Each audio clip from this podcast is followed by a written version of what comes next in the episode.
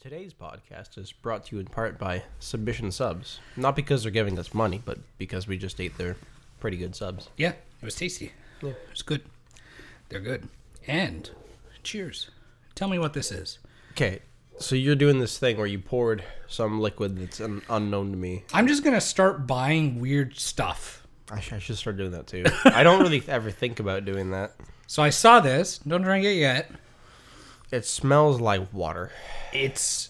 I don't have a good sense of smell, so maybe that's me. But okay. Give it give it a try. I bought it. I've never seen it before. No, it I, doesn't smell I like smell much. Literally nothing. You might not taste anything either. Tastes a bit like coconut water. A little bit. A little bit sweet. I also burnt my tongue today, so I don't have the ability to taste much sweet. But what'd you burn it on? Um, tea. Oh, that's horrible. It, kind of a fruity taste, maybe like a like a kiwi or something. All or? I'm getting is sweetness. Oh, it I, probably wasn't amazing eating a sub right before. No, nah, but you fine. Can taste it's sweeter than regular water. I don't find it good. No, it just tastes like water to like me. Like I would just drink regular water because I don't need sweet water. It's like heavily diluted coconut slash kiwi strawberry kind of taste to it. Very, but super mild. I just got a, a taste of what it should have been. That one hit the right part of my tongue. Okay, so what is it? It is President's Choice, organic. Maple water? Yeah. No, it's not maple water. Well, it is. No, it's not maple water. I can get you some maple water. This is nothing like that. Well, yeah, I know. I've had it, but I've never seen it in stores. But they're advertising it as something that's quintessentially Canadian. It... Harvested in Canada, only in the springtime, P C Organics one hundred percent maple water is naturally sweet and refreshing. A delicious beverage. It's also great for making popsicles or use in baking recipes. No sugar added. Okay, so they're full of shit. There's not, there's something going on here. This is maybe... Like, for one, I don't taste any maple, but I, maybe maybe it's because my tongue's burnt. That's fine. But this is like if you took a tap, put it in your maple tree, you collected whatever, you know, the the maple water, and then you diluted it with about a fifty to one ratio well, of water. It's very diluted. It's incredibly diluted. And I think the reason why it's incredibly diluted is so that way they're not breaking the sugar barrier. Mm. It's it, this is water. Yes, but it, see, I tried something with Melissa the other day. There's uh, Peanut Punch. It's always in the, uh, Peanut Punch. The, um, international food interna- international yeah. section. Sounds and the way it's advertised is like foreign. That could either be good or really bad. So she and I bought one. It was like a buck and we tried it and it tasted like a peanut butter milkshake. That it, sounds pretty good. It was tasty. It I was very tasty. It's kind of... I think I did the same thing with the aloe water and all that kind of stuff. And it, it's an interesting thing to try as a uh, as a white people. And I would have that again over this because this, to me, I mean, it's just sweet water. No. It, it, I was disappointed when I bought it, but it I figured I'd let you try it. It's a disappointment, that's for sure. I bought it specifically for this. And well, again, it was about a dollar. I should supply some actual maple water and we'll... Do you want to do a shot of maple syrup? No. You're crazy. You and my dad just doing... I, I don't... I'm surprised. It's funny that he tried to get you to do that because I would say right away, if I knew he was going to do that, it, you would be the person that would try to do it. But yeah, no.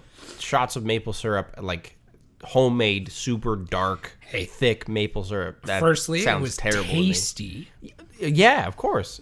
Diabetically tasty. Yes, that's why I obviously only did one. Mm. Uh, I liked your dad, so I couldn't say no. He's a character. Yes. Yeah. Um, so for him to say, do a shot of maple syrup, there was nothing. At that point, you could... Your brother's writing a T V show. Mm-hmm. You could write a T V show about this T V show. You could. Not so much, I guess, necessarily the T V show, but, but my family.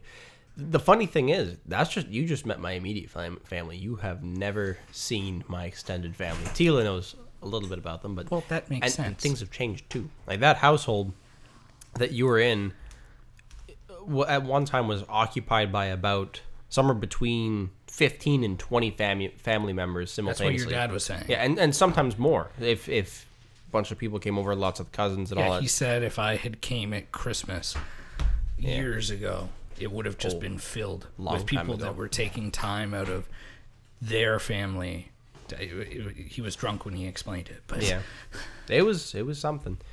It it's definitely a sense of nostalgia because I was too young even um, when it was at its craziest. Because there'd be all you know, aunts and uncles and stuff all over inside the house, and you walk out and there'd be another set of uncles and cousins are all smoking and drinking in the garage and and getting up to antics with I don't know, like somebody brought a motorcycle or whatever, and then everybody's just having a good time. And it was like that every time I went up.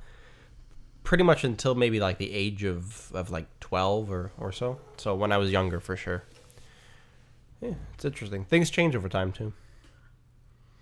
Uh, is there like a certain side of your family that you just haven't seen like over a decade? Yes and no. It's not as simple as that, unfortunately. Uh, as you know, I have a relatively colored family history. There's yes. been a lot of drama here and there. The side of my family that I don't see very often is actually the namesake side, the Dolster side. See, my my grandmother was married twice. She was married once, well, twice she was married um, to a non-Dolster, then a Dolster. So okay. her, her namesake and the entire namesake now is from a second marriage. I'm closer and know a lot more people from the first marriage than I do the actual Dolster side because hmm. of family splits. Apparently with a second marriage and wills and whatnot, things things get a little bit difficult. So there is an entire line of Dolsters that I don't really know. Mm-hmm. I've met... Because when I was younger, and I'm talking young, like younger than five, everything was fine. And then there were a few that slipped through the cracks. Like I have an aunt and uh, one of my dad's brothers of the Dolster side that kept in touch when my parents split up, and they are probably the closest. And now with Facebook, I'm friends with a lot of the Dolsters, but a, a good chunk of them I've probably never talked to in person in a adult sense. No. Things change a lot, too. They do. I got a, a strange sense of disrespect from cousins when I had become a teenager. I didn't see them that often, but it was it was very strange how they treated me as a teenager. It was very dismissive, and I didn't like it. But it went away instantaneously because I, I didn't see them for so long. And then years later, I came back and I was an adult now. And kind it of changes when you're an adult.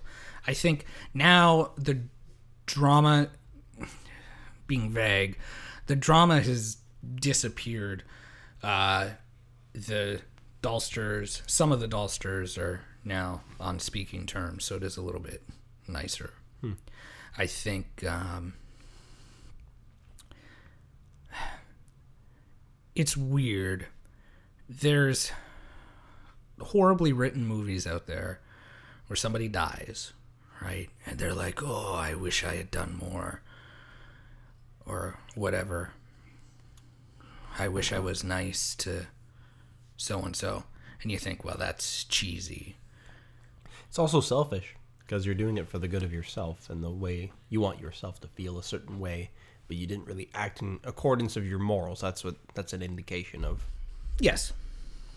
And then, when you see it in real life, and it all depends on how it's worded. That's I think that's the key. When my grandmother, the matriarchal Dolster, died, matriarchal, matriarchal, the mother, Grandma Dolster, Uh, one of the last things she'd said to me in person wasn't, I wish, but was, get in touch with them. So it was less selfish, more, I don't want to say deathbed epiphany because I hate seeing that in movies, but she listed specific people that she had had issues with and arguments with in the past, family members. And mm-hmm. she had specifically said to me and to my father to get in touch with them. It was too late for her. And I don't think that that's selfish, but to no. make a family stronger, there's definite merit there. And we have since reached out. There's been death and more. Basically, whenever there's a will involved, there always seems to be some sort of drama, unless you're lucky. If Or if you're poor, and then nobody has any money anyway, yes. so it's fine. There is that as well. Yeah. Um. So, it... Uh, I'm just going to say, when you do that, you totally block my camera. one hundred percent. No. Maybe we should position the camera somewhere else. If you want to lean, I can move it a little bit over. That's okay. I'm going to... I'll sit a little bit further back, and I'll move the mic closer to me, because I like being close to my mic. Um, we got to stop doing such tight shots. We've been doing it for too long now. I like the tight it's, ones. It's okay. it's okay. Especially when we don't have a GoPro somebody, to go wide to. Pl- this is early in the episode. Somebody please give a damn opinion about the camera angles. What do you think? Because nobody ever gives feedback on anything. Maybe it's because it's too late in the episode when I ask questions, but... Rebecca. We'll get somebody by name. When you're listening to this... This is on you. Yes, this is on you. You got to tell us. What do you think? Give us your professional opinion. How do we look? How can we change things? Do you want to be closer to our faces or further away? Do you want to see more of us or just our eyes? Let me know. Height adjustment, too. Uh, Pardon? Height adjustment is also a thing because we're shooting slightly... Well, I'm, my camera's slightly above my head height, and yours is pretty much in line with your head. Wow. Forehead. Ish. Huh. Ish. Um, no, family drama. That's... It'd be nice if there wasn't any. I don't know. It gives... Drama is just another thing that human... It gives humans purpose, meaning. It, it gives you something to do. There's a lot of it more on my mother's side. And... Why is come that? Come to think of... Because somebody accused somebody of legal... wrongdoings that are so far think, in the past and so arbitrary, and now there's huge disputes over you know money or, or child custody. Yeah, and, that's and crazy. One of the like things that. that drove the Dolsters away. Yeah. Something in the past, money wasn't distributed properly. There was. In this case, I don't think anybody even had any money to redistribute. It was just fucking all in a gesture, which is worse because then you fuck up the entire family for something that's never going to benefit anybody. It's it's, it's crazy. It happens. And and come to think of it, I have an aunt that's very weird and nosy and trying to get into contact, I guess, with me before and stuff of that once this whole drama went down, because I was still quite young at the time. Maybe she watches this, because it's a way to get information about Say things. hi. Or, or to vicariously learn about me, which is interesting. I don't really care. I don't really intend on contacting you, but... Hi, Eric's. But hello. Estranged aunt. Yeah. Aunt. You said aunt. Did you say I don't know aunt? What I said. I don't care. That's fine. Yeah, the shit happens. It does. And time marches on.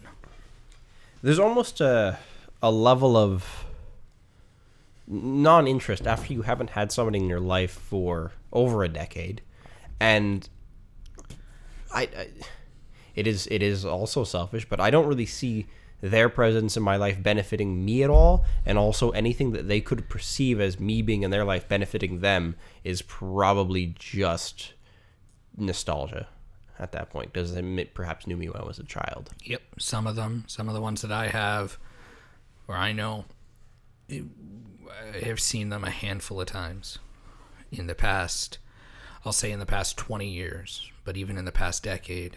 The past decade's been more so than in the twenty years, but they're so little. They don't know. They haven't met Melissa, which she's only been around re- fourteen months. More of a recent development. Yes. But, I mean, they never met Jessica. So we stay in touch, try to stay in touch, but it's hard because they're not in, they're not in the family or overall routine. When something big happens, they're not the first ones I tell mm-hmm. because, as you said, they've been gone for so long. They're family. Yeah. And that's, I mean, family is important. And they've always kind been. Of. As, as a general rule, though, I don't really, there's a lot of cultures that really get on behind this idea that blood relationships are like the, they're critically important. But I don't really see it that way I, I don't think it means much just in and of itself. Wow, there's actions. They were never rude or negative to me. They, it was That's just good. the it was just the situation. And when you're a young kid and somebody tells people, like, we're done, we're not associating, you can't go against their wishes, especially to go after a, like, to try to make a relationship with a estranged nephew, even. Like, I mean, the nephew's a young child, so I think it's actions. That's why, like, it's nice when family is a relative term. It's nice when Melissa calls you and Teela family. You're not blood, but you're important no, to her. No, that, that's much more, more important. The people that you choose to associate with out of not just free will, but just like an actual gravitation towards them. That's, that is very important. That can be just as important as the closest members of your actual relative family. Yes. I mean, who are you going to see more often in your day-to-day life for the most part? It's going to be friends over family, because a lot of people tend to travel around a lot. Or to live away from family. Yeah. How did your parents enjoy the wine tour? So they liked it, I th- I think. my I don't know how it, exactly it happened, but my mom got um, tickets th- through something online, and it was just uh, it was through Johnny Rocco's or something. Like, that's the main thing. Get a hotel room there, and they were gonna check out the so, restaurant. Hotel room at the Stone Mill, yeah. And then Johnny Rocco's the restaurant. And it didn't go to plan because the weather was crazy on the weekends. Yes. Crazy wet gust of wind on the Sunday. Um, knocked power out at the building. Power was out all through the hotel. They didn't open the restaurant. You couldn't go in there, so they skipped that part. Although they had done a wine tasting earlier in the day indoors somewhere. Um, they went to the... They should just give everybody a ton of wine. And yeah. They went to the keg, apparently, and met up with another couple, and I guess they chatted away and had a good night doing that, and I think they went to another Your wine tasting. Your parents would be later. Good at chatting. They are. Well, yeah. My dad's very socially outgoing, and my mom... Maybe she enjoyed it. I'll have to talk to her about it later. But but yeah, no, they, they apparently had a good time. It's weird because I made a bunch of recommendations. They went to the Early Bird um, restaurant too. Nice. It, it feels weird for them coming, and they didn't really want to listen to me. I was kind of making like gestures like, I know all of the places here. This is like just where I they live. They asked my opinion too. Yeah.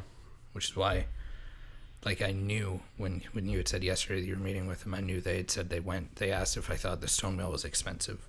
I you said that it wasn't, and I said that it was. To See, I, it's good. It's tasty. The it's only okay. thing that I've I've only ever had there is tapas.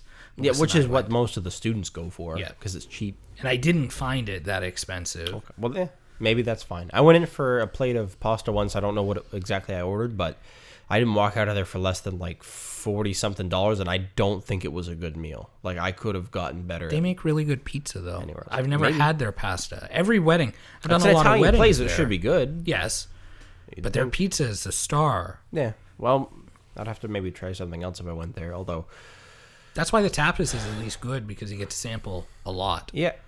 Maybe that's the the night that I'd have to we go. We could on. all go. We could, except for Teela, because she's working midnights. Not yeah. midnights, nights. Hi, Teela. I like it. She likes m- messaging us whenever her name is mentioned. Oh, yeah. And she's paying attention to it now quite a bit. Yeah. Connor mentioned her like ten times when he was on. Yes. What's up with Connor? Is he, have you talked to him since then? Ah, sporadically. He's been really busy. He still wants to take me out for my birthday. Nice. That's how busy it's been. You guys are still watching James Bond? Yes. Together? Which one was the last one you watched? Uh... Oh, you gotta look. Good question. I can't remember. It's okay. That's fine. We'll, we'll... We're on to Pierce Brosnan. We're nice. Just about to hit... You're gonna get some good stuff now. And then some bad stuff. Nah. And then some good stuff again. And some good stuff. Um, no, it has been a journey. And... Oh, fuck, wait, what is it? What is it? Because... It sounds stupid. You can't keep talking if you're going to walk away from the microphone. Anyways, uh, James Bond is definitely a series of films and, I guess, novels, although I haven't read the novels, that I quite enjoy, although it's from a strange origin because I really got introduced to James Bond through the Nintendo sixty-four game, Goldeneye, quite good, based on a movie that's also quite good. And, Which uh, is what we're about to watch. Oh, Goldeneye, yeah. Yeah. I'd say it's pretty good. That That is a very fancy set for the movies. It, it, are the discs in there, or is it just pictures? Oh, yeah, they're in there. Okay. Hmm. It's kind of... For, for many of the films that are not so great, it's kind of like polishing a turd to put them in such a fancy box. I'm stupid. Are you? I couldn't remember the name. License to Kill. Oh, okay. Probably one of the Which, most popular ones. Not only... I, there's a lot of movies to watch. When I grew up, I'd seen... Like, Casino Royale was the first one I saw in theaters. Really? Yes. Well, in theaters, that makes yes. some sense. It was not the first one I saw, but it was the first one I saw in theaters, so mm. I always... I loved Casino Royale. Yeah, it was fantastic. Uh, see, From Russia with Love. Also great. Uh, You Only Live Twice. So a bunch of them, Die Another Day, basically all the Pierce Brosnan ones, mm-hmm. I had on D V D. And I eventually had collected pretty much all the D V Ds, but to watch through all of them, we had this happen. We had that same beeping an episode ago. Hmm. Anyways, some of them you watch more than others.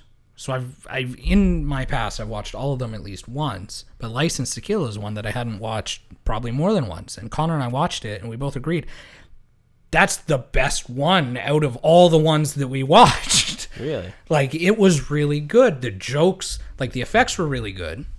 The jokes, when there were puns or whatever, were good. The action was great. So it just, it mixed very, very well. I feel like, I think I've seen it, but I don't recall it quite clearly. They're all sort of melded into each that's, other at this point. That's also the problem that Connor and I are having. We've stopped doing them back to back because yeah. we, then, A, it becomes a problem. What did we watch last time? I can't remember. At least this one, it's easy because it's one right before Pierce Brosnan pops mm-hmm. in. But the thing I... The thing that's amazing to watch them from the beginning to the end is, one, how awkward the Sean Connery ones can be, because he is not shy about hitting women. But I uh, I just love the weird mysticism of a different time. It is cool, yeah. But you can see... It's amazing that these haven't caught flack. Yeah. When Baby It's Cold Outside gets issues, you would think, well, he's...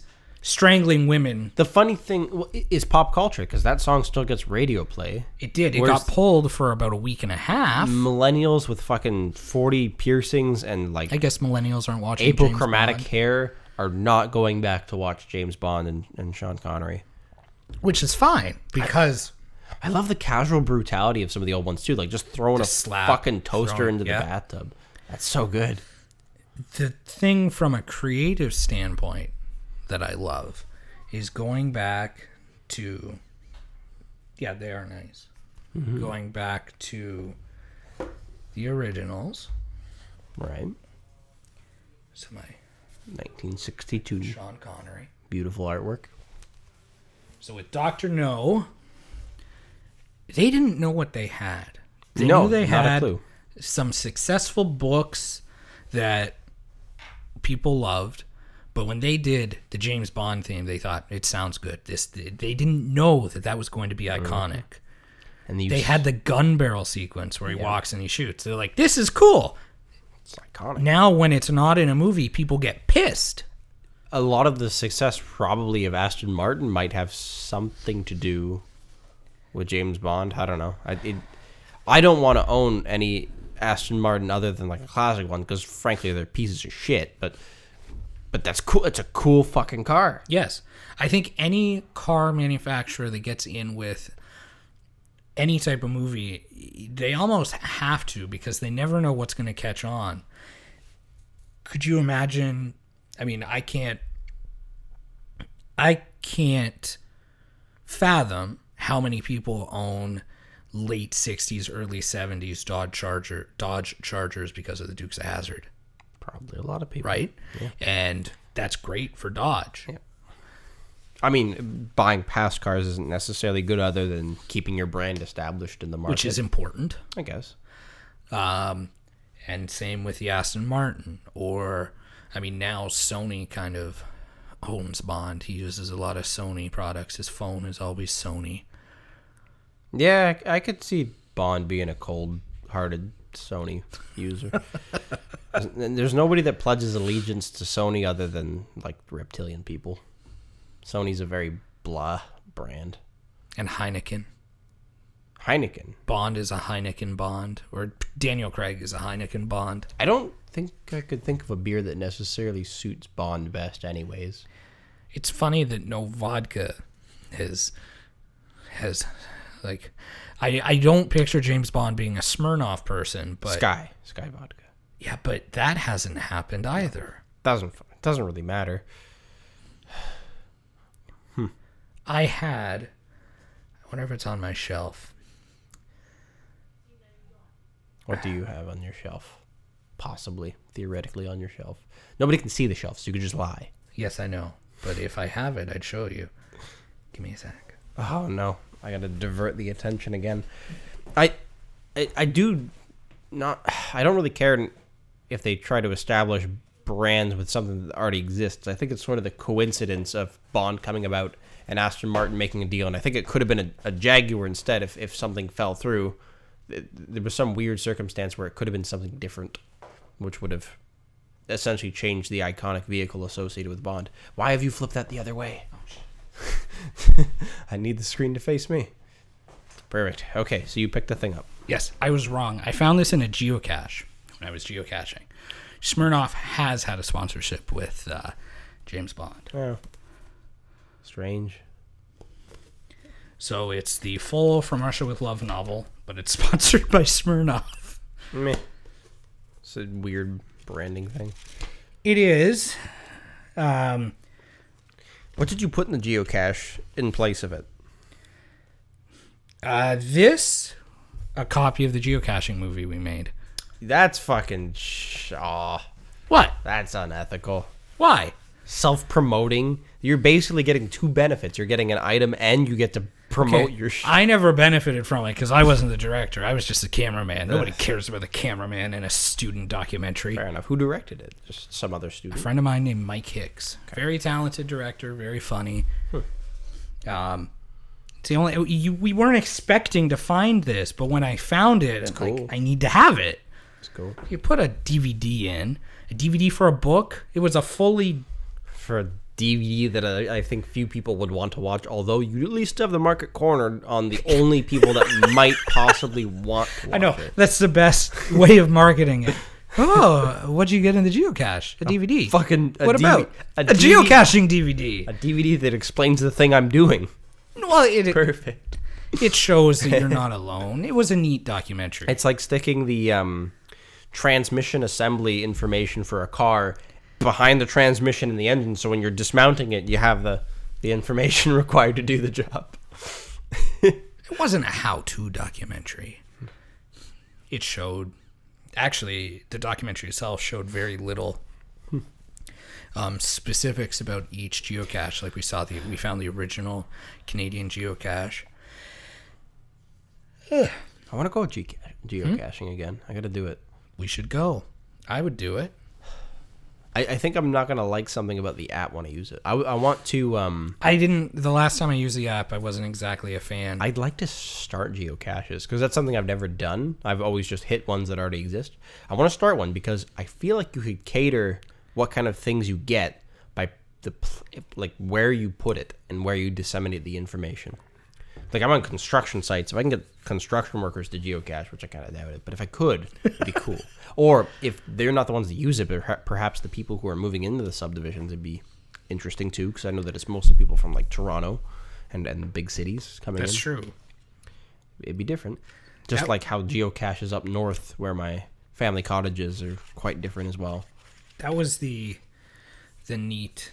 thing. I think I've said this before, but shooting the geocaching documentary when we were in Toronto one time, actually talked about it two weeks ago at one of the recording studios, the soundproof recording studios. The director of the geocaching documentary opened up the app on a busy street in Toronto and showed how many geocaches were right there. There's a lot. And then he's like, look at this. Walked up to a tree. There's a jar in the tree. Yeah. Like, huh. Most people would just ignore that. Yep. Um, quick, pretty much things are often hung from trees. Things are often stuck in the base of a tree if you can find somewhere around there.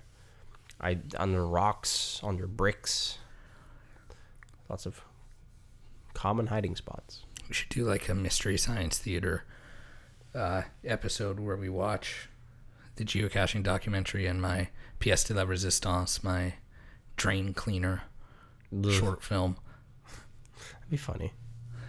I guess we gotta. We've never done any live commentary quite like that before. We're gonna have an audio signal and, and all sorts of things. We could though. I we think could. It'd be more views that you would get on that than there ever were before. Um, I don't know if you noticed. I did something last yeah, week. I didn't notice. Okay, I did a little test. Uh, it should be finished. Finished test. Is it something to do with us advertising stuff on Facebook? No. I would have said we were going to pay for podcast advertisements, but we didn't. Which I don't even... I, we might have done that like once so far. We did for... four one one? Niagara four one one. Yeah.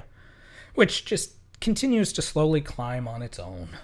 Fantastic uh, Facebook page. Go check out Niagara four one one. He's almost at thirty thousand. He deserves it. He does. Useful information for those that live in the region or want to know things about the Niagara region. Well, it's weird because yesterday I was with Melissa and I was driving her to work and there was a fire, I think, on Church Street in Welland. And we wanted to know what was up. And so we didn't even, didn't even, the, the conversation was, gee, I wonder what's up. Check Niagara four one one. Yep. There's no question. Like, I wonder how many people are like that. We have a closer relationship to the person than a lot of people, which is weird because we only really met him once. It's Stay true. in touch. But in my mind, his work is is um, quite exceptional. Quite exceptional. Nobody else and is doing it.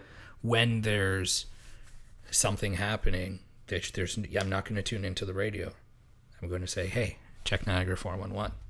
If only there was a way to tune into that live in my car in audio format, but he doesn't do that. Not yet. Should hire maybe. hire a radio broadcaster. Be cool. No, he'll just use citrus dot f m, as we mentioned two weeks ago, mm-hmm. and start his own radio. Blah. Broadcast it. I still don't know how the hell that works, and it seems like a strange product. Um, so I want to show you. But last week's video is still in its live premiere mode, so I can't go back in time. Yeah. So, I'll show you what I did in a few minutes, because it's almost done. It was like an hour twenty-four. So, um, I told Teela and I told Melissa that I was doing it, and I did a little rough test just to see. It's fun. It's interesting. I didn't really change all that much. Okay. And you looked good. So. What did you do? I want to show you. So just wait, and it'll be done, and then I'll show you. I can only... The anticipation is boring. What? um, it's, it's a whole lot of... I have a question for you. What's that? Yesterday, we went to go see a house that you framed. Yes. A house, by the way, that's selling for just over a million dollars. Just under. It was reduced. She oh, told me that when we walked in. Well, the pamphlet said over a million. Yes, but she said don't look at the pamphlet. Don't it look. hasn't been updated yet. Oh, thank goodness. nine hundred something. Yeah, Perfect. It was like nine ninety-five. Yeah. Which, to be fair, on a house that's one point... Whatever. You're saving ten grand or something. Whatever. It's true. It's not I think that it was more than ten grand. Yeah. I think it was one million thirty-seven thousand. No, it wasn't that much. I don't know. Whatever. Contin- f- continue your point. What was it like going to a house that you framed that was done? It's interesting because I'm I, sure you don't. You've that's the first one you've actually went completed. That is the first house that I have been to that I was part of the building process that was furnished and had been lived in for about two years. So Every, it's one of your first houses, no. ish. Well, ish. Yeah, I'm maybe exaggerating a little bit. I'd say it was probably. It wasn't quite two years. Maybe it was closer to a little bit over a year that the person had lived in there, because that was probably something like maybe my fifteenth to twentieth house that I worked on. Um, it was interesting. I had been, I have been in houses that I've worked on that were close to finish, close to being able to turn it over to the customer. They got tiles on, they're painted, they have all this kind of stuff set up, but I've never been in one that had been lived in. It was interesting. I they finished the basement. I didn't have anything to do with that. They hired out a different framing crew to do all of the basements in the entire Thundering Waters subdivision. But uh, it was cool. What a powerful name. Thundering Waters, yes. They tend to have decent names for their for their areas for Mountain View Homes. I like Mountain View Homes. I'm glad I'm building houses under their name. Well, good. Yeah. I think if I had to pick a, another one I like in the region that I, I don't really have any association with, but I just see from a distance, Rinaldi. People that recognize Rinaldi Homes' name. It's a em- big... Empire have built stuff for them. Don't like Empire. Don't buy an Empire house. Okay. Not a good idea. When you buy a house... You I wonder if that's me, slander. I don't know. I don't care. That is... Tech. I don't like them. They're, they're, they got foam exteriors. They're not sheeted properly. There's a lot of bullshit on their sites. Like uh, what? Are you giving actual... F- oh, this is a story. Okay, this, this is good. Okay. Um, Empire Homes. We were out in Hamilton. So Eric. Built, yeah, perfect. We His were building a townhouse. Now. Yes, no, we were building a townhouse, and they had high... Something had changed. They The site supervisor was changed. I don't remember why the old one had left, and I didn't even know who he was. He never came up and talked to us for like the few days or week or so that we were building, and he was there, but he left. And new one, new site supervisor came, and he called everybody over for a meeting. There was tons of people. It was kind of unorganized. We're trying to like all get over to this area or whatever. And and then this guy comes on, and he sounded like a real piece of work. He starts just going off about who he is as a person.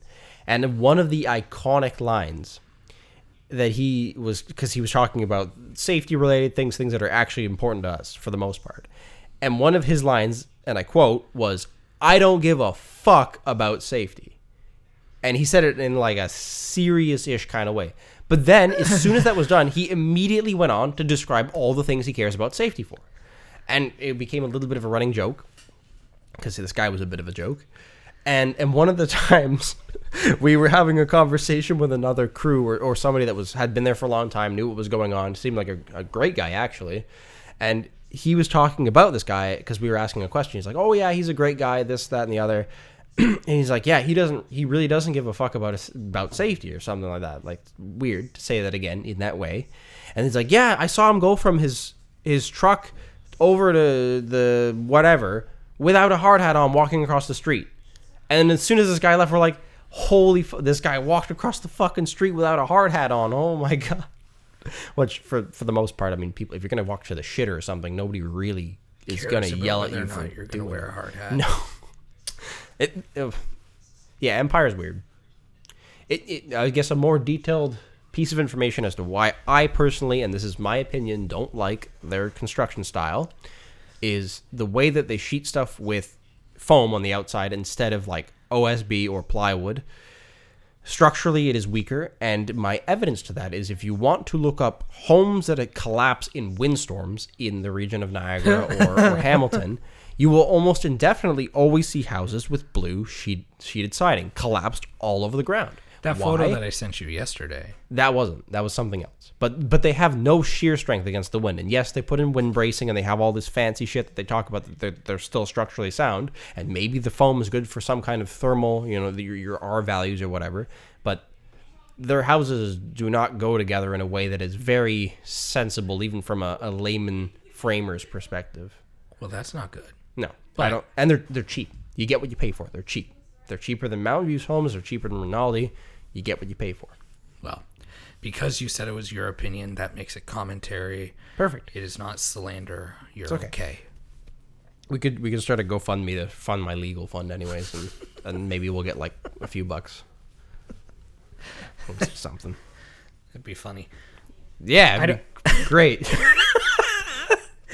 Could you imagine the one thing that we get noticed for is you get sued by Empire? It'd be funny. I, I couldn't pick a better company to get sued from. Maybe Mountain View Homes could intercede. I like Mountain View Homes. Great people. Why would they intercede? I don't know. It'd be a bad pub- publicity on Empire for just suing a random fucking guy that didn't like their houses. Yes, I think... I don't... It'd be weird. It would be extremely weird in this hypothetical situation that probably because is never going to happen to anybody. They serve you with a lawsuit. Mm-hmm. We can say, well, tell you what, we'll take down the video And only like fifteen people have heard this complaint. It's true. It's true. You can't really wage much damages when we don't have much of a viewership. Like you said with the music industry, they're claiming billions of dollars in damages. And the only weight that that carried for the... We were talking about LimeWire and how they were suing people for pro- proliferating their music. You got to mute whatever that is, please. It's you, by the way. I know. You got to mute it. Um, yeah, they were claiming that basically based on downloads, which is absurd because... Downloads don't equal purchases. Nope. People that, that might pirate music may never purchase it to begin with. So you just have to argue the case that for some reason they do equate. So this video is live and, and able to show something now? It was live. Now it's not. Okay. Um, whatever. Hopefully I can see what this is immediately. Are you animated? How much of this did you animate? Five minutes. Okay. Not long. That doesn't look anything like me. Why is he like a orange-haired afro? Because they're simple cartoons. Oh, come on. You can do better than that. Your hair is not accurate at all either, but... That's well, like... basically, I took the assets from the old Beatty's cartoon, which uh, I had my asset. I see. So I didn't change myself. Your hairstyle was different back then. Two years ago. Two years ago. But... We got to mute. It's fun. Yeah. Were you actually wearing a red shirt? Hey, you got the chart from the background. And your T V. And the light. Nice. Go check out last week's episode if you want to actually hear the audio from it in a coherent manner. So, yeah. It was just something. It didn't. It took a little bit longer than normal, which is why I only did five minutes, because it took a lot longer than I expected. But, I mean... Animation took longer than you expected? Well, I thought I had a really good idea of how long it would take. Yeah. I was wrong.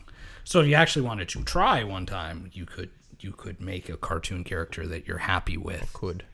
I think I would probably be more likely to hire somebody that is good at drawing the cartoon. We know somebody. Do we? Yes. Hmm. Okay. I don't know who it is off the top of my head necessarily. She's going to be your in-law. Oh. Yeah, okay. She's drawn you once before.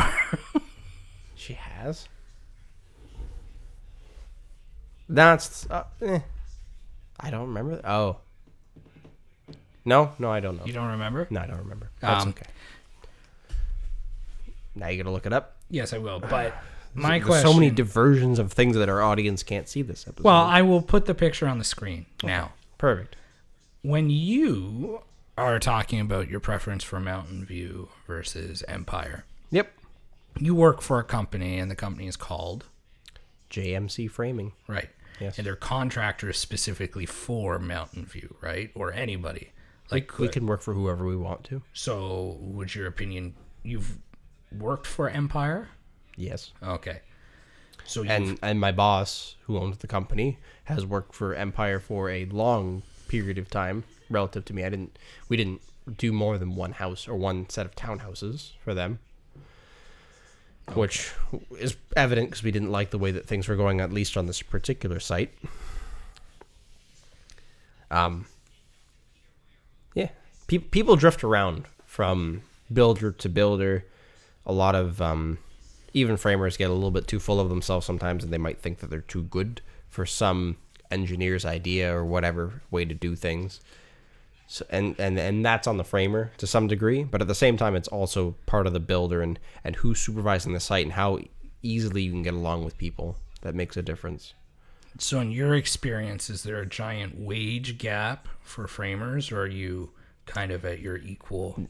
What do you mean wage gap? Like what well, an employee gets paid or what a builder p- pays a contractor? No, uh, specifically for... Uh, framers, do you think you're at the the low end, high end, or right in the middle of other trades? No, for framers, like the actual framing. Oh, position. How much do I get paid relative to other yeah. framers? I think I'm doing okay. I've only been doing it for slightly less than two years, and I'm not making anything close to minimum wage. I'm making a lot more than that, so I'm quite happy. Um, I do know that much more experienced framers, framers of perhaps four or five years can make more, although I do know framers of four or five years that perhaps lacked in skills a little bit and got paid very similarly to what I get paid. They had more skills and more independence, which means they might maybe pull another dollar or two at most an hour. But by by five years experience, you'd hope that somebody is a go-getter and can like lead people and is, is very organized. And, and is worth the extra. And they would command probably significantly yeah. more than what I make. Do you, when you uh, get raises, is it voluntary on your boss's part or do you ask for them? I have only asked for one raise at the beginning.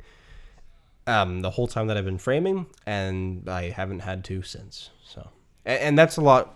Uh, like I, I like my boss, and I like the way he does things, but I think a lot of construction jobs are kind of like that. They go up quickly in pace, especially ones that are not education based, like not electricians, plumbers, all that.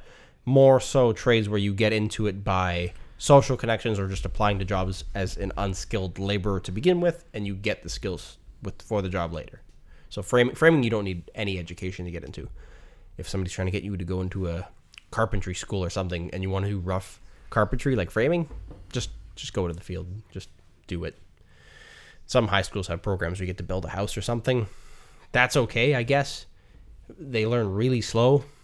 Um, every once in a while, we'll work in a subdivision where one of the houses gets given to a, a school. And the teacher will be the boss essentially and be able to tell all the students what to do and whatever. They have some experience with carpentry obviously, but they build a house over the span of about two months sometimes, maybe more, that a crew of relatively experienced framers could knock out in like a week and a half. So it's it's very slow. It's slow, but it's like as soon as you were I, mentioning that, it's like going to Niagara College for dentistry. They have to go slow because they're being bit. graded on it. They it's also, I get watched. the vibe that the teachers don't, they might know carpentry, but they don't know how to efficiently frame a house. They don't know that. They they know how to do it and have it done right, so it, it's structurally sound, all things are done properly safety-wise, but they don't know how to be efficient. Does the cost of that house get reduced because it was done no. by students? It's the same as any other house. It just takes a lot longer to make. You wouldn't be able to tell the difference between it and a house that anybody else built. There's there's lots of variance between framers. Like um, some of the stuff that we do is kind of optional um, because there's a certain level that needs to be met for certain things for, like, let's just say drywall backing, or you got to do certain things for other trades to attach their stuff to. But that's the minimum. You can go above and beyond. You can do things in a slightly different way as long as the end goal is the same or the end um, result's the same. If you want to structure the some part of the roof entirely differently than how the other guy's doing it, but it, it'll look the exact same in the end, it's probably okay. Probably, as long as it's structurally sound and you know what you're doing as a framer. There's lots of different ways to do things. This picture. Who drew that? I don't know who drew that. That was, a, that was Heather. It was Heather. Yeah. yeah. Way back when. Obviously. She, Connor's in the she's, picture. She's pretty good drawing, yeah. She is. Justin looks a little Asian, but she tends to draw him on the Asian side anyways. Maybe maybe he should do some ancestry stuff and, and see if there's but any in him. You can see. I can see Connor. You got a big, big sort of, I don't know. I don't forehead? know. Forehead? Big forehead and like eyebrow, I do. Like a jutting forehead. Yes. Yeah. I don't know if her drawing style is suitable to use in animation, but it's not. I can I can try to find somebody who might be able to do it. Yeah, that's okay. That, this is a hypothetical conversation. It's not. We don't need an animator for no, the podcast unless people are fun. that bored. It was a fun little. Lots of five minutes. Lots of podcasts do it where they have excerpts and, and they have an animated short. I thought of an animated just with adventure. What I did, I thought, because we tell stories. So if I went in and picked like one or two stories that you tell or I tell and quickly animate it over the narration, it might be funny. It would be funny. It has to be done well for it to be, for you to bother doing it all. I you should look at um, Rooster Teeth's animated adventures because it's a very simplistic kind of animation style, but it's it's hilarious. And I I say simplistic. It probably takes tons of time still to do it, although there's been one person in charge of it for a very long time. He does a great job. Um. Yeah, there's there's ways of animating stuff efficiently yet keeping it funny, and I think it should be saved for the funny things. It's a, it's a way of having humor. Can't you can't animate something serious? Just doesn't really feel right for a podcast or for anything. I can't think of too many serious. And well, there's actual cartoons that, of course, that are of a serious nature, not comedy based, that are animated. True. Yeah. Movies too. You ever were you ever on a website called spill dot com? No. No. They were one of the first podcasts I ever listened to. Way back when um they had their own proprietary audio streaming player, I suppose. And they were a movie review website, but they would also have free podcasts. There was uh, a couple of cold ones, and Let's Do This. One of the podcasters ended up being one of the people I interviewed in college, ended up writing Sinister and also um, Doctor Strange, the Marvel Ooh, movie. Very interesting. Yes. Um, but very interesting long-form podcast when it was still kind of new. They were doing three-hour shows sometimes. They were hilarious. But their movie reviews, which were typically five minutes long, were all animated. And it was cool. Hmm. But they no longer exist. So, like, you can't find them anywhere? No, the website went down. They exist under a different name. The animation is different. And I, they, they've kind of went the paywall route. Hmm. Where to view anything, you need to pay. And it's unfortunate. It's hard to discover content like that, I would yes. say. If you are in the inn and you want to pay for it, of course you could still enjoy great content, but it's it's difficult to recommend it to people, let alone have people just discover it organically. Yes, I mean, for that, you have to give away a little bit of free to get people hooked, at least to know who you are. If I didn't know who these people were, I wouldn't know. Eh. There's a paywall to even go to. Mm-hmm. So I I don't know. Thankfully, a funny thing happened on the way to the podcast is always free, and you can listen to it on Facebook, YouTube, Spotify, it'll, Google Play. It'll be free forever. We'll never charge for this. Right. Never, ever, ever. Curious what kind of reaction they've got. Who the hell wants to pay for a podcast? That's a ridiculous is thing. There, are there paid-for podcasts? I'm sure that there are, but how successful are they is kind of my interest. And also, success being purely viewership or like engagement, I, I don't know. I don't think it would help you to be a paid I feel like podcast. At this point, um, Alex Jones would have paid-for podcasts. Maybe. There needs to. I, I'd say that I'm okay with sort of a division where sometimes pay people who pay get to watch them live, whereas people who don't pay don't. And perhaps those people who do watch them live get to, I don't know, send stuff from Twitter, Twitter or something and have like some level of interactivity. If you're if you're paying for some extended feature of it, I guess that makes sense. But and you have to you better have a damn interesting show. Like, nobody's gonna want to pay for this. There's no point. Not yet. No. If we theoretically. And this is Meta Talk with Jesse and Eric. Yeah. Uh, there's been a lot of that this podcast. Whatever. They probably left. Teela doesn't like complain it. about it anymore. She mm. complains when we mention her, but she never complains about when we go meta, except she will this time because yes, she we will. called it out. Yeah. Um, if we somehow manage to have a guest every single episode. Oh, that'd be good. That There's merit there. Yeah. Which is a nice segue to the fact that at least for the next two or three weeks, we will. It's true. We got a couple of guests lined up. Yes. We've said that before and not had guests, Rob, but... Yes, I know. It's difficult. Some it people difficult. don't just... I don't blame you. You've, you've essentially secured every single guest we've ever had for the podcast, with the exception of maybe Antea. I picked her up the first time. I guess. And I guess we also both knew G and... There's a few exceptions, I guess, but you're, you talk to them mostly. So, yeah. I don't talk... I, I need a more social job, and that's... I don't know. If for whatever reason, I have to stop framing at some point, whether even, even if it's in years from now, I got to pick something that's more social and something I can do where I meet new people and learn new things like that. It's always... It's interesting. Occasionally, I feel like it, but when I... spend a lot of time in Tilsonburg, smaller town, obviously, by pretty much like an order of magnitude. Yes, almost. Based to uh, compared to Saint Catharines. Uh, but it's no joke when I say everybody knows my father.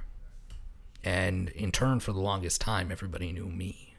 Hmm. They don't so much anymore. It's very weird. When I went back there after college, like during summer or reading week or whatnot, I couldn't go to the mall because people would stop and talk. They knew I was gone, and I came back. Hmm. Now I can't because they don't care. It's been ten years, been a while. Which is depressing, but I still talk to the people that I know or know me or recognize me. Not that I want to be recognized, but you know what I mean. They recognize and remember me. But I wonder if it'll ever get to that point. Saint Catharines is a lot bigger, so in some circles I know people, and in some situations it has been very surreal where I'm eating dinner somewhere and somebody that I know from somewhere else will call me out. Or when we were at the Mandarin uh, for the Christmas dinner, and the people sitting right across from us were customers of mine from last year. Mm-hmm. So in that case, the the opportunity to run into people that I know is quite quite high, but also low, depending on your your odds of meeting them. But hmm. it's interesting. What was the point of this conversation? I don't know. Yeah. Trying to figure that out most of the oh, time. Oh, you wanting a more social... Oh, yeah. So I don't talk to many people. Not really out of choice. I don't really have any social apprehension with talking to people. I like meeting new people. I admit it's a lot harder than I thought. I now have everything I need to go to businesses and start selling them business cards and stuff. Uh, it's hard. It's hard to walk in and introduce. It's not illegal. I checked. You're not soliciting unless it says no soliciting. You're allowed to go in and just say hi, ask if they're willing to talk. And the no soliciting signs will pop up everywhere. Yes. But I'm not unpleasant. I'm not scamming them. No. I'm giving them a brochure for fifty dollars business cards or mm. whatever. Um, but the, the social aspect of the job is very, very interesting and sometimes hard to handle. That's why going to the places that I knew, like Submission Subs, was a good first start. Good icebreaker. I already know them. Hey, we mentioned at the beginning of the podcast that we were eating their subs. I like the setup. I mean, we could talk a little bit in detail because we had some criticisms and things, but in a more general picture, it's a cool place for cheap subs. Any business that exists today mm-hmm. that specifically competes and survives against a huge franchise business is doing something right. Yeah. I, I think that their up cost is probably a lot lower than most places, it yes. seems. Um, I knew them really early on. I don't know how long they were on... When they were in their broom closet? Yeah. That was a small space. Cheap, though. For under eight dollars, you could have two subs. And, yes. and now it's a bit more. It's like close to ten. But they're still pretty good. Yeah. Um... It's an interesting startup. I think it'd be cool to get an interview maybe out of one of... I have um, a feeling that Claude would actually do it. I think so. Because that's a, it's an interesting startup story, I'm sure. There's something to it. They definitely have caught on. Like, very quickly, I, I would talk to people, and they're like, yeah, I know that, that place. People just stop in, and I guess they like a cheap sub. So, that's what it is. Um, when we had Nick from Niagara four one one on, he... He's the type of person who admitted that he didn't really know what he had. He said that he was really surprised when I had called him a social influencer, right? Yeah. And Submission Subs, to an extent, to a large extent, has a smaller following than Niagara four one one. Yes. But... I don't know who... Do they have any social media presence? Yep, they do. They do? Okay. Um, I don't follow and it's a decent one. It's it's not... Are they on Instagram? Top of the line. They're on Facebook. I don't know about Instagram. I haven't done my full research, but I'm still a few days from actually meeting him. Fair enough. But they are on Facebook. And their posts are good, generic, and put together. Not necessarily the most flashy of posts. But I think they have like two thousand, two thousand plus followers or more. I can't exactly remember. Hmm. More than us. Yes. And it, it's got the one dollar sign, which means it's cheap. four point nine stars. Yes. See offers. But give him a like. When I first met him, he was still relatively new-ish, and he was talking about the power and how much he, how crazy it was, to the point that he couldn't believe. We were at Beatty's, and he's like, if I took a picture of your yellow wall and posted it and said, share this yellow wall, people would. Mm-hmm. And I'm like, well, at least you know the power that you have, and that's good. Because apparently when I went in to talk to him, they tried to upsell me on roast beef. And I said no. Oh, that's another thing. Existing as a business that doesn't take debit or credit. That's tricky. Should we air the criticisms right now, maybe? Because there's no. a few of them. That's one of them. That is one. Payment, it's twenty nineteen. There's lots of ways to do it, and yes, there's a fees you, associated with it. Did you have to use the A T M, or did you have no, cash? I had cash. I had to use the A T M. It's inconvenient. Look, th- there's fees associated with credit, and I don't even necessarily care if you pass them along to the customer. That's, that's a lot not of, allowed, though. Mm, it isn't? No. Lots of places do it. Even yep. on my university campus, the Starbucks would do it. I know, but they're really not supposed to. Well, that's fair enough. Okay, well, I don't know. There's probably a way to justify it somehow, but the problem is when you have an A T M in your location, I'm assuming it's it's there for free and they're just making the the uh, transaction fee. And A T Ms they're, aren't exactly they probably aren't making that fee. No, they're so, not making yeah, it. Somebody else is. Somebody else is. There. So A T Ms aren't necessarily an eyesore, but they do no. take up space a little bit. And when you have to put up a paper sign, which yeah, we probably won't end up airing this part yeah, until we talk no, no, to these, them. These are minor criticisms. They are. Really. Don't pass the right for a consumer to use a debit card um, off to, at the consumer's expense. I didn't want to have to pay eighty-five cents to take out twenty bucks to buy your sub. eighty-five cents and, isn't that bad anyways. No, no. But still. If you want to do it that way, then that's fine. But once again, your counter is too high. I didn't see the sign until after I already ordered. Yeah, it, it's it's strange. I mean, they, they got a newer place, a newer shop, and there's some definitely some issues with that. I think it's the, the neon lighting's a little weird outside, and the lighting inside's a little weird. It's a mix, match chairs and small things like that. Just out of curiosity. Yeah. And maybe that's just the thing that we're noticing and most people don't really care about, but I don't know. The way a business presents itself is something that is interesting to me, and I, I say that was nine dollars and sixty-six cents. I think that was the price. It was nine something. Okay. Um, it's a good deal. Good subs. Yeah. I was quite hungry.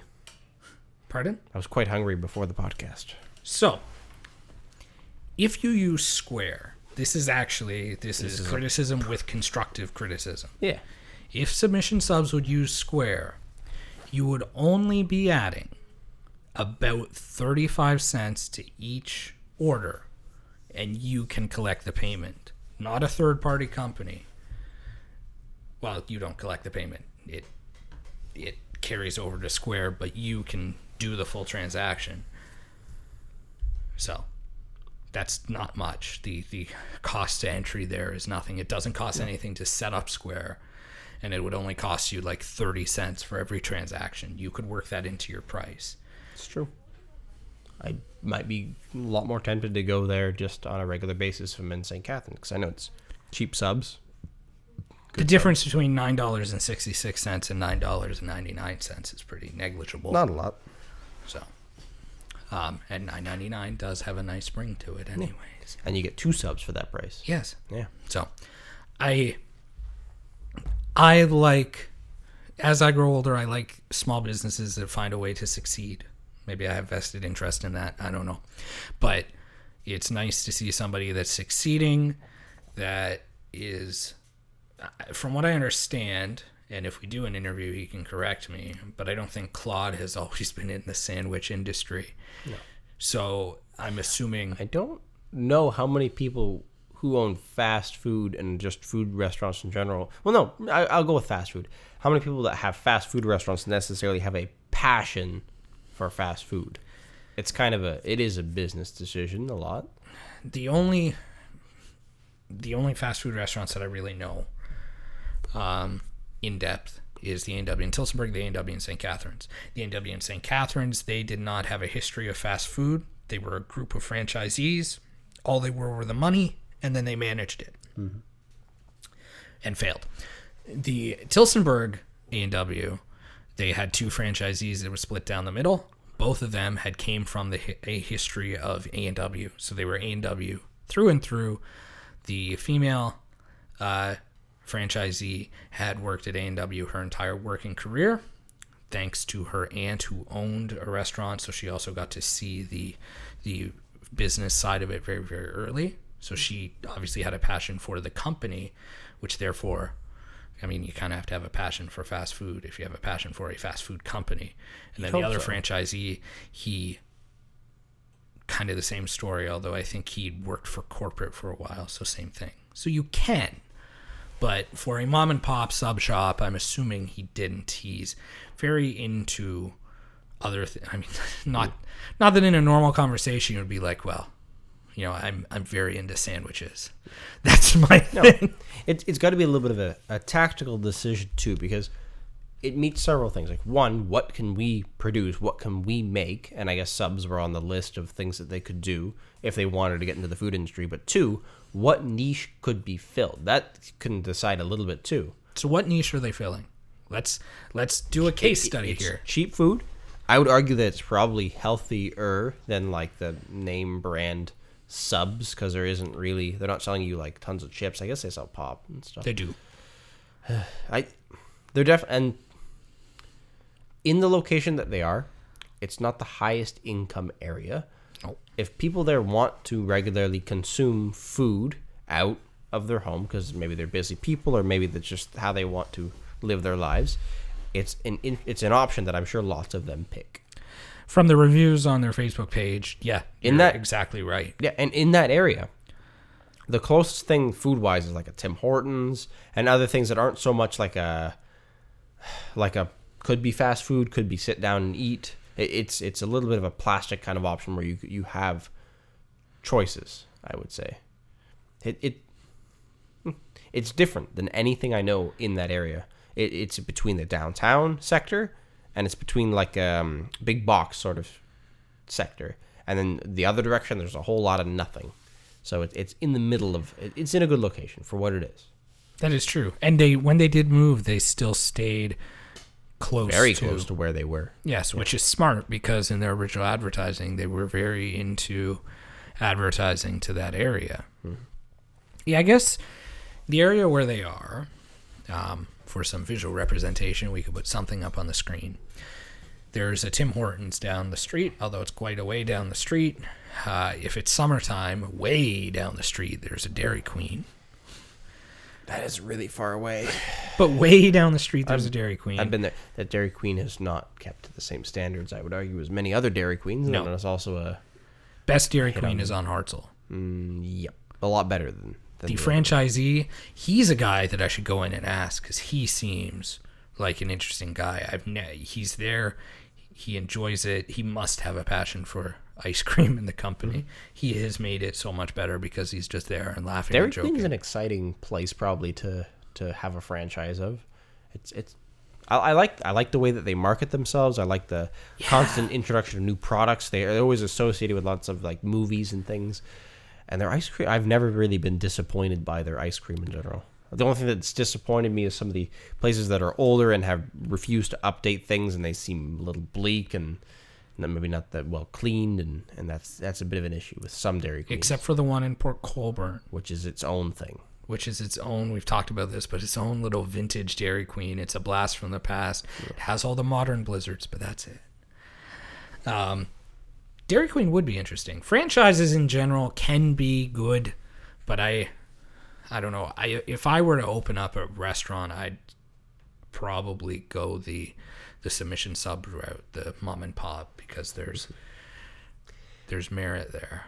The interesting thing too that they, they hit on is, like I said, I don't think the startup cost and, and the cost of running it is going to be nearly that of, say, a startup restaurant on Saint Paul Street.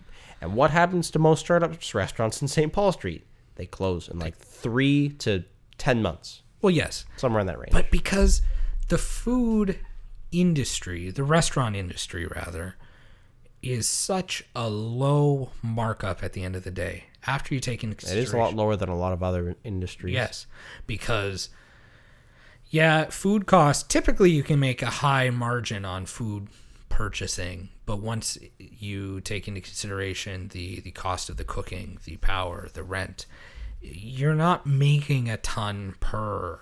So you got to sell volume at that point. You need volume or you need cheap rent, because rent right off the bat is an incredibly, can be an incredibly high hmm. standard cost. Hmm. No matter how much business you do, this is an expense. And if you're paying two thousand dollars a month for prime Saint Paul real estate, that's, I mean, right there. We say prime, but a lot of areas of Saint Paul are not like prime really anymore. I bet you they're still charging around that, though. Yeah. Actually, I don't, I'm not even going to bet you. I know they're charging around that, though. So submission subs, ten bucks per, if you assumed that they were on Saint Paul Street, I don't know what their markup would be, but if five dollars from every nine dollars thing went to the rent, yeah. even then... Oh, it would hurt like crazy. Yeah, it, it wouldn't work. What they have wouldn't work, I don't think, on, no. on that street. And it doesn't really matter, too, because, again, they're within walking distance of a considerable population, and, and it is the kind of thing that you would walk to. We're gonna We could pick on a friend a little bit, a little bit. Mugs and Meeples is a different kind of business that's in that exact same area. I love Mugs and Meeples. I don't know if its location helps it as much. There's probably room for a case study. Because there's another board game. Between Mugs and Meeples and Lidology. Yes. Um, now, the two are different. First off, I'm happy to announce that Mugs and Meeples, they're actually doing construction on the escape room. Yes. It's being done. That's fantastic. Now, so that is amazing. Mm-hmm. However, there's some differences between the two. Lidology is marketing itself as a restaurant and board game place. The rest, the restaurant is restaurant first. It's a, it's a, it looks like a decent place to go have dinner. Yes, it, it does look like that. And then there it's are board a nice games. Bar. Mugs and Meeples originally was supposed to be an escape room place with a board game cafe attached. Because of bureaucratic reasons, it had to be a board game cafe first and then escape room. So we'll never know how well it would have done had the original vision come to be. What we know is now. I would say that now they're a cafe first and eatery second. So they're, well, they're definitely a cafe first, eatery second. So the competition, the business is slightly different. Lidology is more expensive. Yeah. It's in a more prime place. It is. And yes, they both serve alcohol, but you're more likely to get people on an Ice Dogs night to go to Lidology than you ever would. Yes, they're not people from an Ice Dogs game aren't going to go there. Although you do get a little bit of the sketchier clientele that is in that area coming in that will actually order a drink, funny enough, and that's all they order. I told George, I was there on Wednesday Strange. night working for him, and another guy came in, sat down, ordered two beers, and left. And I told George, I'm like, the when I was there running it by myself, I had that once every few nights where they'd come in for beer, they'd come in for hot chocolate, they wouldn't play, and I left. I'm like, do you get that? He said, no, but I'd like to get that more. Because the markup on that's better. The markup on it's better. You, because of the type of business that it is, at least Mugs and Meeples, you don't want it to ever just be a bar crowd, and it never will be. No. But to have people come in, have a beer or two, and just go on their phone for a little bit, which is what the guy on Wednesday night did. Sure. And then spend twelve bucks. Um, they're both different. I think Lidology is a restaurant first because it knows that it needs it needs to be on Saint Paul Street. Mm-hmm. And hopefully it's good. I have not been there. I have not Let, tried let's it. Let's go there. Let's give it a shot because I, I like the atmosphere that I can see from the outside. It looks neat. It does look neat. And I like their tables for playing games and stuff, too. They're yeah. well thought out. Um, and then Mugs and Meeples, it's, it's interesting. I get it. It took me a long time to get it. Um, I know why board game cafes are good, because I saw a father and his daughter come in, and the father seemed kind of grumpy. They both got something to, I mean, not alcohol, but they both got something to drink, and they started playing, and by the end of it, they were laughing and having fun. So, I mean, it's a service. It's good. I mean, to sit down, and even if you're playing something stupid like Operation, it's a very nostalgic game, mm-hmm. but it can be fun, and it can cause smiles. So I see why it exists. I just, they are, it's not much of a case study. They're both different. Um, George's overhead costs have to be lower than something downtown, downtown Saint Catharines. And I'm pretty sure that Lidology is also a double unit. Yeah, the... Or was it? Who, no, what was in there before? It was that Chinese restaurant that we went to the, once, yeah, right? Yeah, it was, it was some kind of restaurant like that. Um, it was set up differently. I think it is a double unit. So you're more expensive there. Not twice as expensive. The seating area wasn't open originally. It was just a restaurant. I don't know what was in it before on the uh, the seating side, but, but yeah, it's all opened up now. No, that's that's interesting. Hopefully it succeeds. It's one of those things where it's hit or miss. I drove past and it's quite full, and I drive past and it's empty. But I think a lot of businesses are like that too. Yeah. Peak times of the day. Yeah. I wonder what their hours are. They're downtown. They should be open for lunch. I think. I think we'll look into that and we'll go. I think this is a good time to wrap up for the night. Yeah. I'm going to actually get some work done, editing some stuff tonight, so perfect. I look forward to doing that. I'm quite in pain. I got hit in the face with a two by four today, which is why I have a cut above my eye. But so you burnt your tongue. Oh yeah, I've, I've had a lot of accidents in the past couple days. Eh, it's, it's going okay. Anyways, have a good night. Have a good night. Talk later.